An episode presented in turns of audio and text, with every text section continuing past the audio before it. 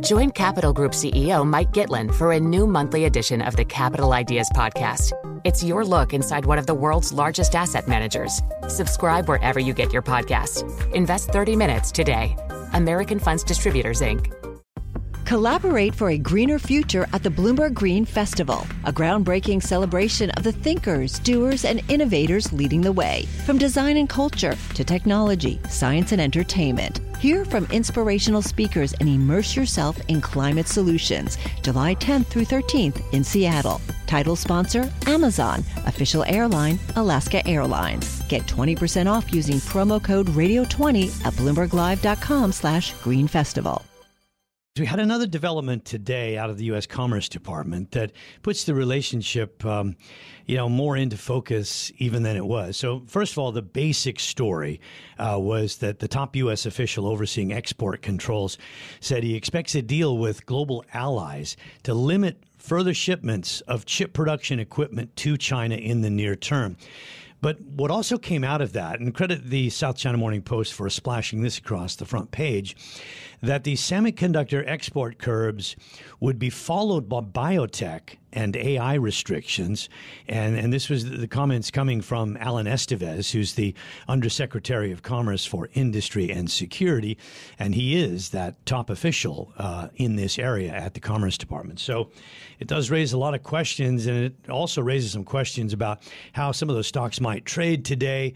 Companies like WuXi AppTec and WuXi Biologics uh, that trade in Hong Kong that um, are in that biotech sector in China. It'll be interesting to see how they trade. The, uh, the Nasdaq Golden Dragon Index, by the way, uh, the um, U.S. listed uh, China stocks down 3.6 percent in the session today.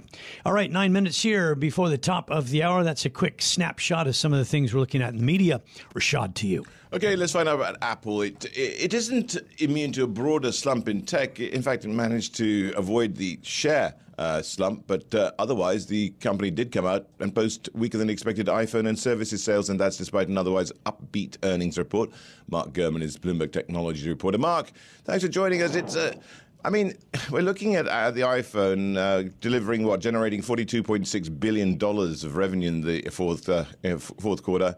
And um, Anderson looked at 42.7. That's really a very small miss ultimately, but the services side perhaps was more of a concern. But let's also not forget that the rest of the report was not too bad. So the iPhone miss was about $400 million. The services miss was about $800 million. So we're not talking, you know, crater of an issue here, right? But investors and analysts always looking for more, right? But I think all things considered, given what we've seen from Meta, from Google, from Amazon uh, earlier today, this is a pretty remarkable report from yeah. Apple. They've clearly dodged the tech rout here, but they are worry, uh, warning about some sort of holiday slowdown, right? So the growth rate for Q4 from the year ago quarter was 8%. Uh, Q1, the upcoming holiday quarter for 2023, it'll be less than that. They weren't clear if that would be a decline or just, you know, between 1 and 7% growth. Uh, but clearly that they are preparing investors and analysts for the not the best uh, holiday quarter that they maybe would have imagined otherwise. Very interesting to compare the governance uh, of Apple versus Meta. Uh, that's a, a, stark difference there. And actually, Apple's um, uh, margins went up, right? So Tim Cook is managing the company and, um, and, and managing to cut some costs as well. That helps the bottom line. I mean, the difference between Apple and Meta at a very fundamental level in terms of margins right now is Meta is sort of recalibrating its entire business, right? They're re organizing the company around augmented and virtual reality with this Reality Labs uh, division, right? And anytime you boot up a new company, obviously that's going to take it's going to be very capital uh, capital intensive process. Whereas you know Apple's not go- undergoing some sort of big transition here. They're popping out new iPhones, iPads, Apple Watches, Macs, you name it, as they have been the last several years. So that's the difference why you see sort of the you know the better margins on the Apple side than the Meta side. And um, Mark, just you know, looking at Apple, okay, the uh, as we go into the holiday season, as it were, you know, they, are warning a little bit about that. Uh, perhaps that's already in the price to some extent. But you know, what is the overall read through from these tech, all these tech companies, including the likes of Google, Meta, and the like? Yeah, you know, they're all bracing for a pretty bad holiday quarter. They're all talking about foreign exchange headwinds, specifically on the Google and, and Meta storefront. They're talking about digital advertising. You know, Apple's ad business remains uh, very small, although they're planning to expand that next year. So I think of all of them, Apple's in the best shape, right? I mean, I think generating nearly at expectations for the iPhone in terms of revenue is pretty strong. You haven't seen a big cratering of services revenue despite no more stay at home orders in many parts of the world. Uh, so I think you're seeing a fundamental difference there.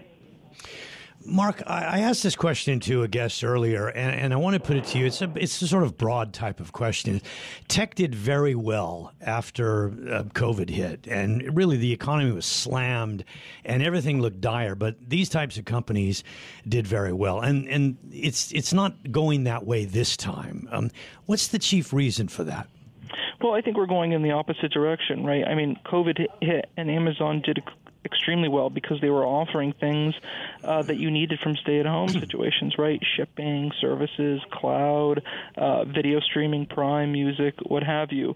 Google, people are spending more time online on their computers. They were using more Google services. You saw the transition to digital infrastructure uh, accelerate pretty significantly as well. That benefited Google, uh, Facebook, right? Facebook, what they've done over the past two years is sort of integrate that transition of a deeper VR and AR push. And I think that investors are not really going to want to see a capital intensive reboot of a company going into a, a recession. So I think it all comes down to timing. Uh, and I think what Apple's proven over the last you know three years or so, especially during COVID, that its products are really indispensable, and the elasticity is you know maybe stronger than people had anticipated for its devices. And uh, I, I seem to think that will continue despite the you know the poor outlook uh, economically over the next several months. Yeah. Also, Mark, uh, we've got them. Uh, putting up the prices of some of the services as well, uh, chiefly music and Apple Plus. So what you've seen them do is they raise in the U.S. two dollars for Apple TV Plus a month, a dollar for Apple Music. You've also seen some of the pricing of their hardware increase internationally as well. Uh, on the music side, they're saying it's because of increased licensing costs. On the TV Plus side, because they're saying when they initially launched at five dollars a month, it was a very limited uh, availability of content. Now there's a lot more content, which is absolutely true. And on the international uh, price hikes on hardware, that's of course because of foreign exchange headwinds when they convert the income there to the U.S. dollar. I heard that actually uh, Apple provided something like a $10 billion hit to Meta because of those privacy changes. Yeah, there's you know an argument to be made about that 10 billion dollar figure. Meta has argued that the that the sales hit there have to do with the Apple privacy changes, whereas Apple might argue that the 10 billion dollar hit uh, is related to the Reality Labs push, and that 10 billion dollar hit was later mm. to hmm. be revealed by Meta as the same amount that they're having been impacted by because of Reality Labs and VR and AR. So it really is a mixed bag. The truth is probably somewhere in the middle, as it typically yeah. seems to be with these types of things. Okay, and we may see some better sales out of China coming up uh, as China at some point has to move beyond COVID, one would think. Anyway, Mark, thanks for joining us. Mark Gurman, Bloomberg Technology Report.